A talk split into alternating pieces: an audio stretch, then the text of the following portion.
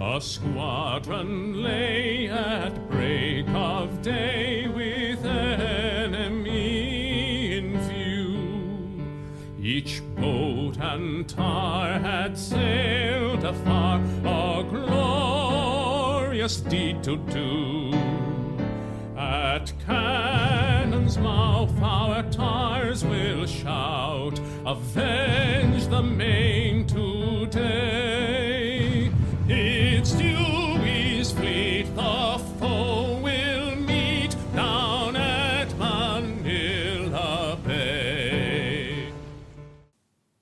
Hello, everyone, and welcome to the fifth installment of the Energy of Empire series.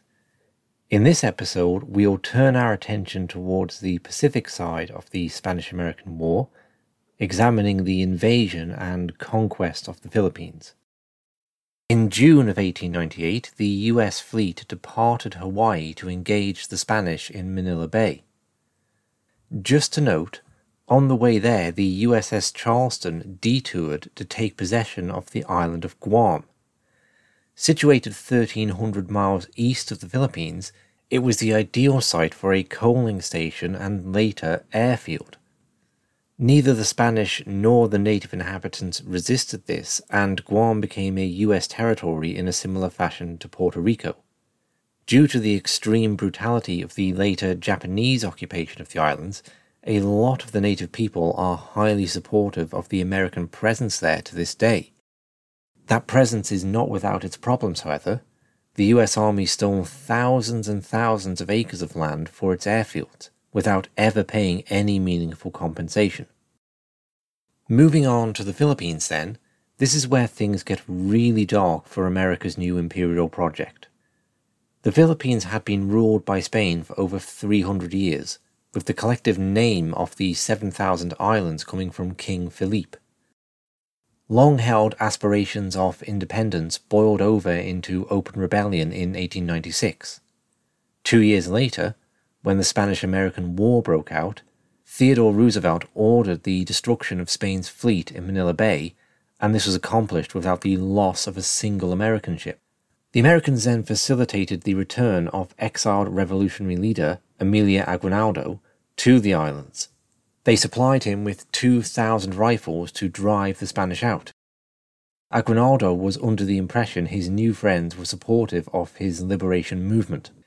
This revolutionary movement quickly liberated much of the country from Spanish control, and Aguinaldo presented terms of surrender to the governor. He initially refused them, believing more troops would be sent to lift the siege. To this end, Spain did dispatch 16 warships. When they were diverted to Cuba, however, it became clear that the game was up.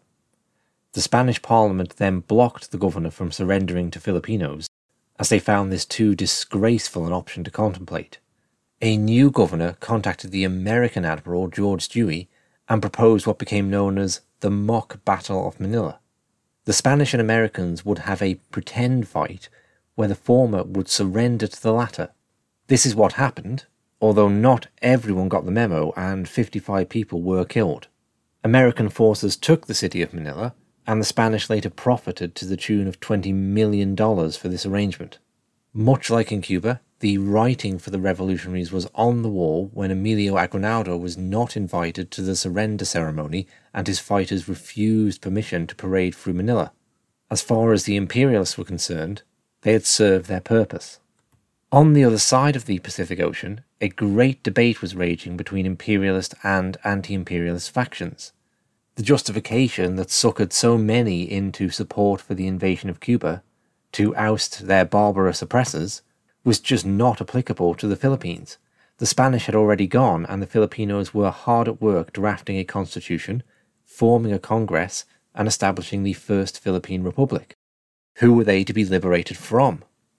Themselves, it turns out. The argument was made that as the Filipinos were an uncivilized people, they would be unfit for self government, as President William McKinley put it. He went on to say, There was nothing left for us to do but take them all, and educate the Filipinos, and uplift and civilize and Christianize them, and by God's grace do the very best we could by them, as our fellow men for whom Christ also died. It's probably worth noting that the vast majority of Filipinos were Catholic, and McKinley admitted to not being able to find the islands to within a thousand miles when dispatching the fleet there. There was also a concern that the islands would be taken by another imperial power. To be fair, it's not that either of these concerns were entirely without merit. It's simply not known how the Philippines would have progressed if left to their own devices. There had already been violence between independent factions, with Andreas Bonifacio, the father of the Philippine Revolution, having been assassinated by Emilio Aguinaldo's forces. The German Navy moved eight ships into Manila Bay right after the American victory. What their intentions were isn't entirely clear, but it's not likely they would have left the Filipinos completely alone to their own devices. It is not the case, then, that a total American withdrawal would have offered a guarantee of life, liberty, and happiness for everyone in the Philippines. The question is, however, could an American presence possibly improve matters? Many at the time contended so. William McKinley, for example, contended no imperial designs lurk in the American mind. They are alien to American sentiment, thought, and purpose. Our priceless principles undergo no change under a tropical sun. They go with the flag. If we can benefit these remote peoples, who will object? Who will regret our perils and sacrifices? Who will not rejoice in our heroism and humanity? The Filipinos' children and children's children shall for all ages hence bless the American Republic because it emancipated and redeemed their fatherland and set them on the pathway of the world's best civilization. McKinley, if we take his words as being a true reflection of his thoughts, simply could not believe that Americans could be the bad guys. Others came to see things more cynically. Mark Twain, realizing he'd been had, wrote, I left these shores of Vancouver a red hot imperialist. I wanted the American eagle to go screaming into the Pacific. It seemed tiresome and tame for it to contend itself with the Rockies. Why not spread its wings over the Philippines? I asked myself, and I thought it would be a real good thing to do. I said to myself, here are a people that have suffered for three centuries. We can make them as free as ourselves, give them a government and a country of their own, put a miniature of the American Constitution afloat in the Pacific, start a brand new republic to take its place among the free nations of the world. It seemed to me a great task to which we had addressed ourselves. But I have thought some more since then, and I have read carefully the Treaty of Paris, and I have seen that we do not intend to free, but to subjugate the people of the Philippines. We have gone there to conquer, not redeem them and so I am an anti imperialist. I am opposed to having the eagle put its talons on any other land. This period led to the formation of the Anti Imperialist League, of which Twain was a member alongside industrialist Andrew Carnegie. I want to focus on the Philippines here, so I'll devote an episode to that movement next time, its failures and its successes. Just to say for now that they believed they were in a battle for the soul of America was she a republic, or just another cynical European type imperial power? As is often the case, the situation was influenced by a change in the facts on the ground. As a Senate vote over the future of the islands approached, Senator Henry Teller commented that, as soon as one American soldier fell in an attack from the natives of the Philippines, sentiment would vanish and the American people would stand behind their army as they had always done. This tried and true tactic of initiating war had been used to get hostilities with Mexico going during the 1840s. This time, American commanders ordered their soldiers to patrol aggressively with the intention of sparking violence. When that violence inevitably came, 60 expendable Americans and 3,000 Filipinos died in the initial clash. The New York Times reported the clash as an insane attack of these people upon their liberators. Combined with the usual corruption and backstabbing, it was enough to have the Senate ratify the Treaty of Paris and let the American occupation begin. Anti imperialist Carl Schurzer described the obvious flaw in the idea of an occupation for liberation. The people of those islands will either peacefully submit to our rule or they will not. If they do not, and we must conquer them by force of arms, we shall at once have a war on our hands. Now, if they resist, what shall we do? Kill them? Let soldiers marching under the stars and stripes shoot them down? Shoot them down because they stand up for their independence? Open conflict broke out in February of 1899. Tens of thousands of American soldiers flooded into the country whilst a naval blockade prevented the Filipinos from acquiring weapons. They therefore employed guerrilla tactics of setting snares and booby traps and torturing prisoners. This rebuke of the imperialist pseudo humanitarian efforts sparked the darkest aspect of the psyche, and violence spiraled into the massive destruction of villages and wholesale slaughter of civilians. Theodore Roosevelt's humanitarian impulse turned to resistance must be stamped out the first and all important work to be done is to establish the supremacy of our flag. We must put down armed resistance before we can accomplish anything else, and there shall be no parleying, no faltering in dealing with our foe. There was a time, you know, I think it was in 1904 or 1905, where the United States has it has to kill all the male population in a big island named Samar uh, from 10 years old and above. Why? Because uh, they were outmaneuvered by the Filipino guerrillas, guerrillas, and uh, many Americans were killed. And so the U.S. you know uh, commander ordered the killing of all male uh, inhabitants of the island from 10 years old and above. The brutality of the conflict became defined by the water cure. This could be said to be the origin of waterboarding, made famous 100 years later in Guantanamo Bay. It actually came from the Spanish Inquisition via the Filipinos to the Americans. Water would be forced down a victim's throat, then interrogators would jump on his stomach until he talked or died. The futility of such a practice as a means of acquiring information was observed by Mark Twain at the time. He wrote of it to make them confess to what? Truth or lies? How can one know which it is they are telling? For under endurable pain, a man confesses anything that is required of him, true or false, and his evidence is worthless. I will leave it to you to decide how realistic you find it that what was obvious to Mark Twain in 1901 was unknown to the CIA in 2001. When reports of such activities eventually did reach the United States, they did cause uproar in the press. The whole humanitarian justification for the war was now in shreds.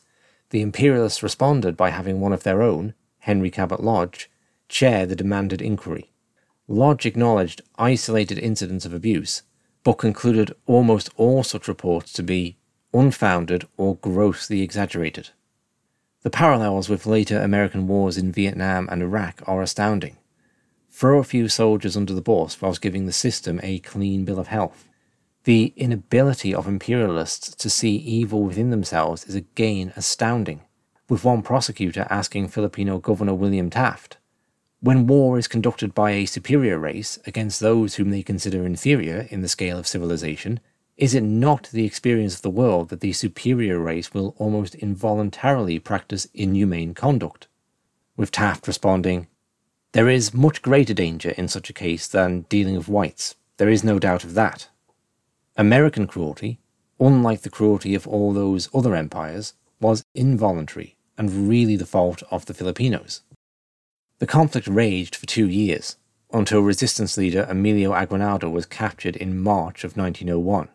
Convinced of the futility of further resistance, he swore allegiance to the United States and called for his compatriots to lay down their arms. This officially ended the war. However, resistance continued in parts for another 10 years. In total, over 4,000 American soldiers were killed, around 16,000 guerrilla fighters, and at least 20,000 civilians, and I've seen figures going into the hundreds of thousands depending on how you count it, were also killed. To quote the journalist Stephen Kinzer, Filipinos remember those years as some of the bloodiest in their history.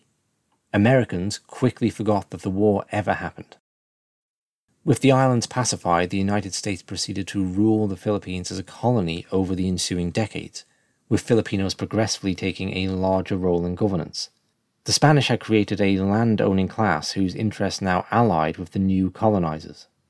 American reformers initially passed land acts with the stated intention of facilitating landless peasants owning their own farms. The actuality was a bit different. All lands not publicly owned were declared to be private, which meant hundreds of thousands of small farmers without official titles were designated as being squatters.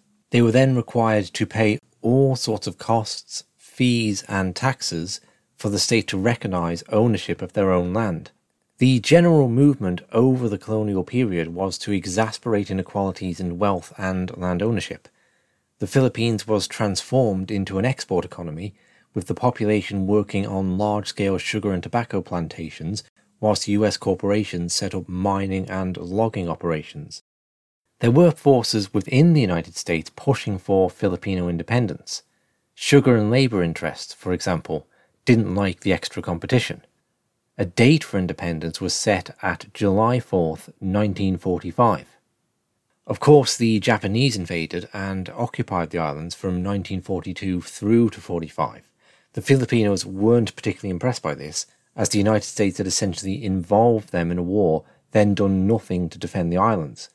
The Japanese invasion was as brutal as the US one had been 40 years earlier, and on a much greater scale. An estimated 1 million Filipinos were killed, taking half a million Japanese soldiers with them.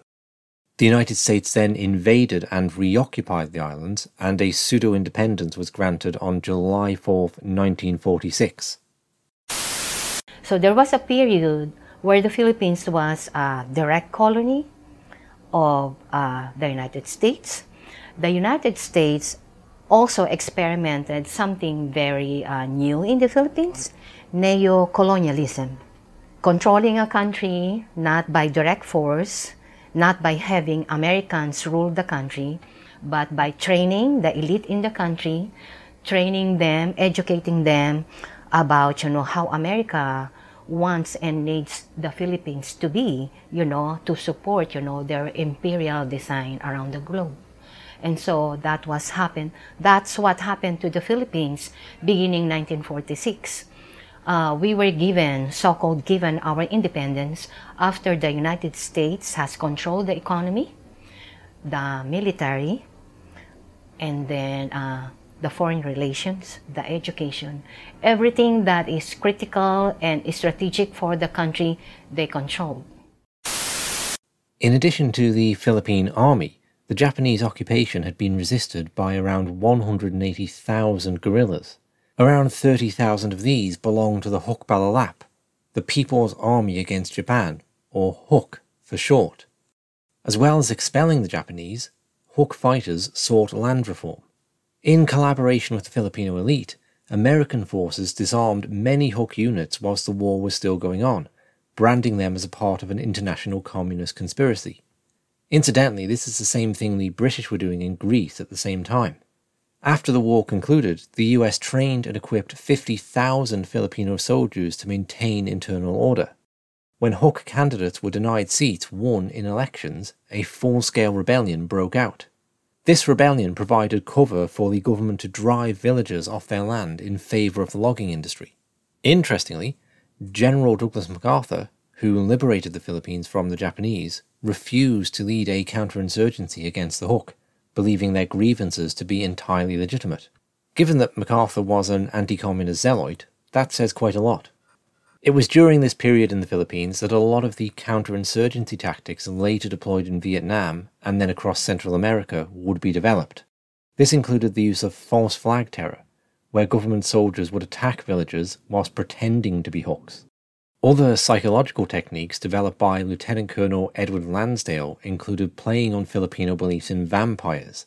They would abduct and kill a HUK rebel, puncture his neck and drain his blood, then leave him out to be found. This would discourage the HUKs from operating in that area. Lansdale is an interesting character. I might do a bonus episode on him, as his morality and motivation reveal a lot about the nature of empire.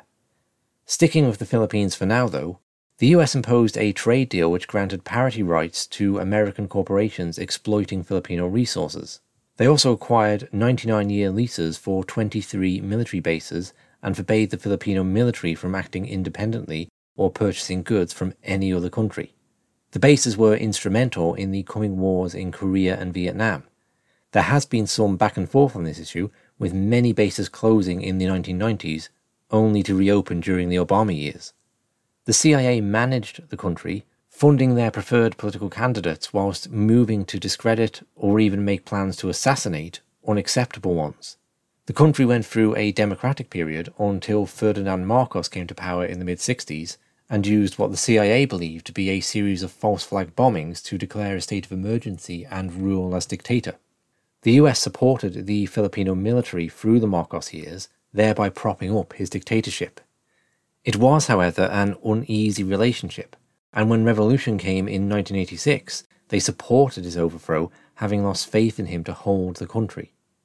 Marcos was actually a convicted murderer prior to becoming president.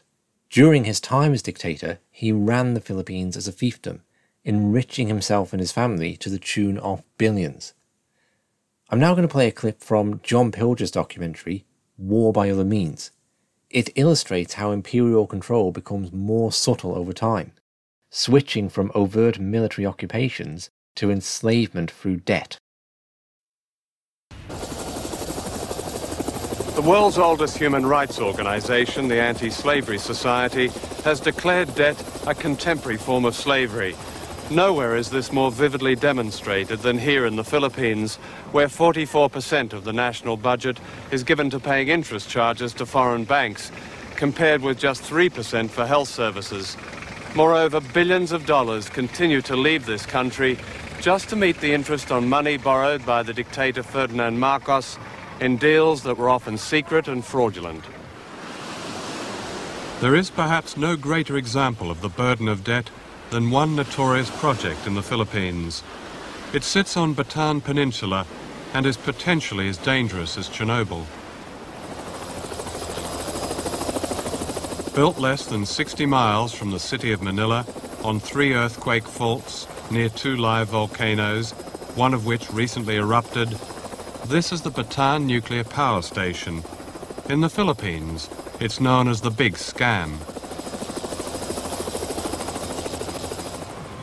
The scam almost certainly began here at the Wack Wack Golf Club in Manila, where Ferdinand Marcos used to play with his cousin and chief crony, Herminio Disini.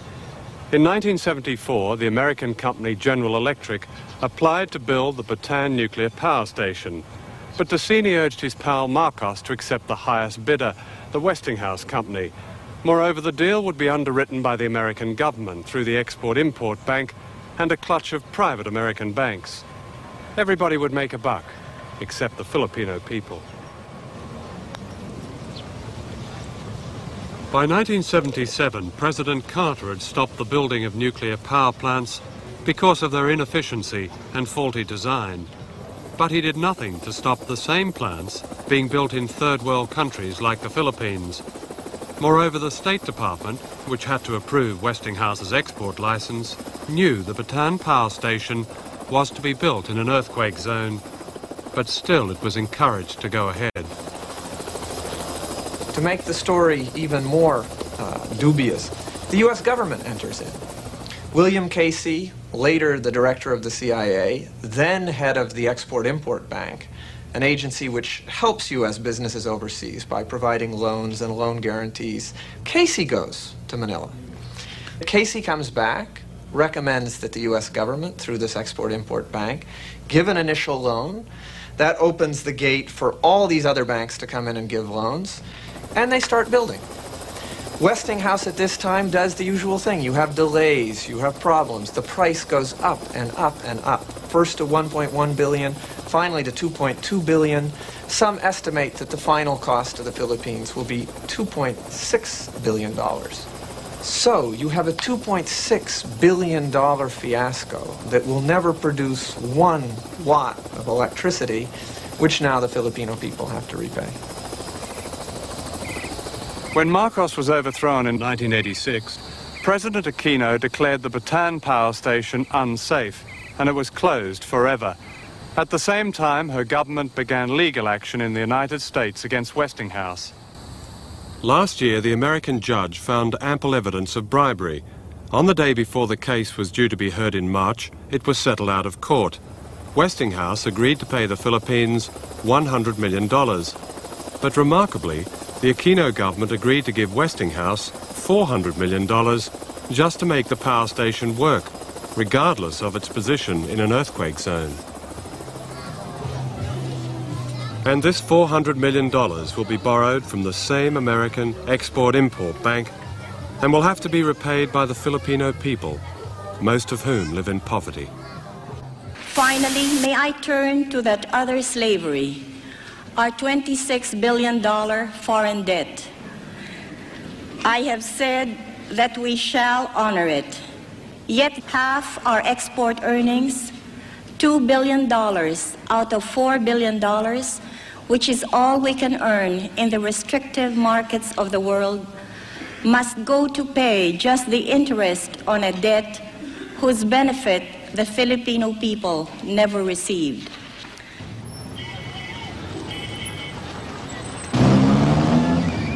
When Cory Aquino was swept to power, she described the Philippines as a land of broken promises.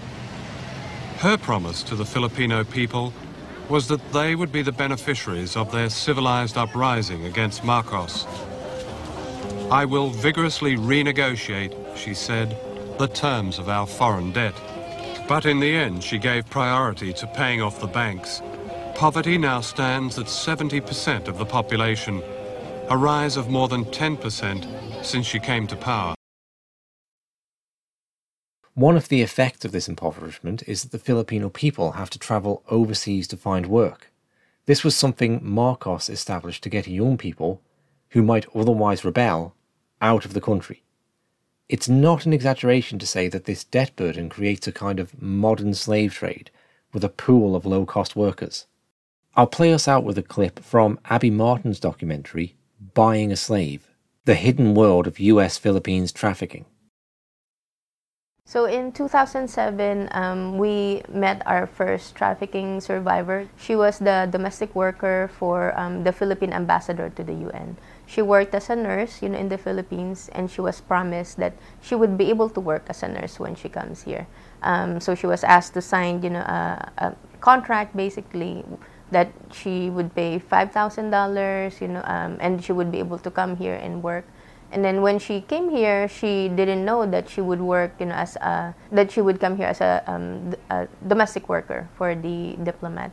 So she ended up um, uh, she ended up cleaning, you know, three floors, uh, a house with three floors. She was serving the diplomat, his family, including the grandchildren. Um, her passport was taken. She was not allowed to leave the house. The house was locked from the inside. She had no phone. She had no contact with her family, you know, to the point that she was suicidal. You know, um, we met her because uh, I think it, you know, the landline, you know, um, you know, they wouldn't even give her access to the landline, right? so one time, you know, it rang, she picked it up, there was a Filipina on the other line, and she said, you know, help me, help me, right? So she ended up, you know, and the other woman ended up uh, knowing Damayan. So that's how she was um, connected to us.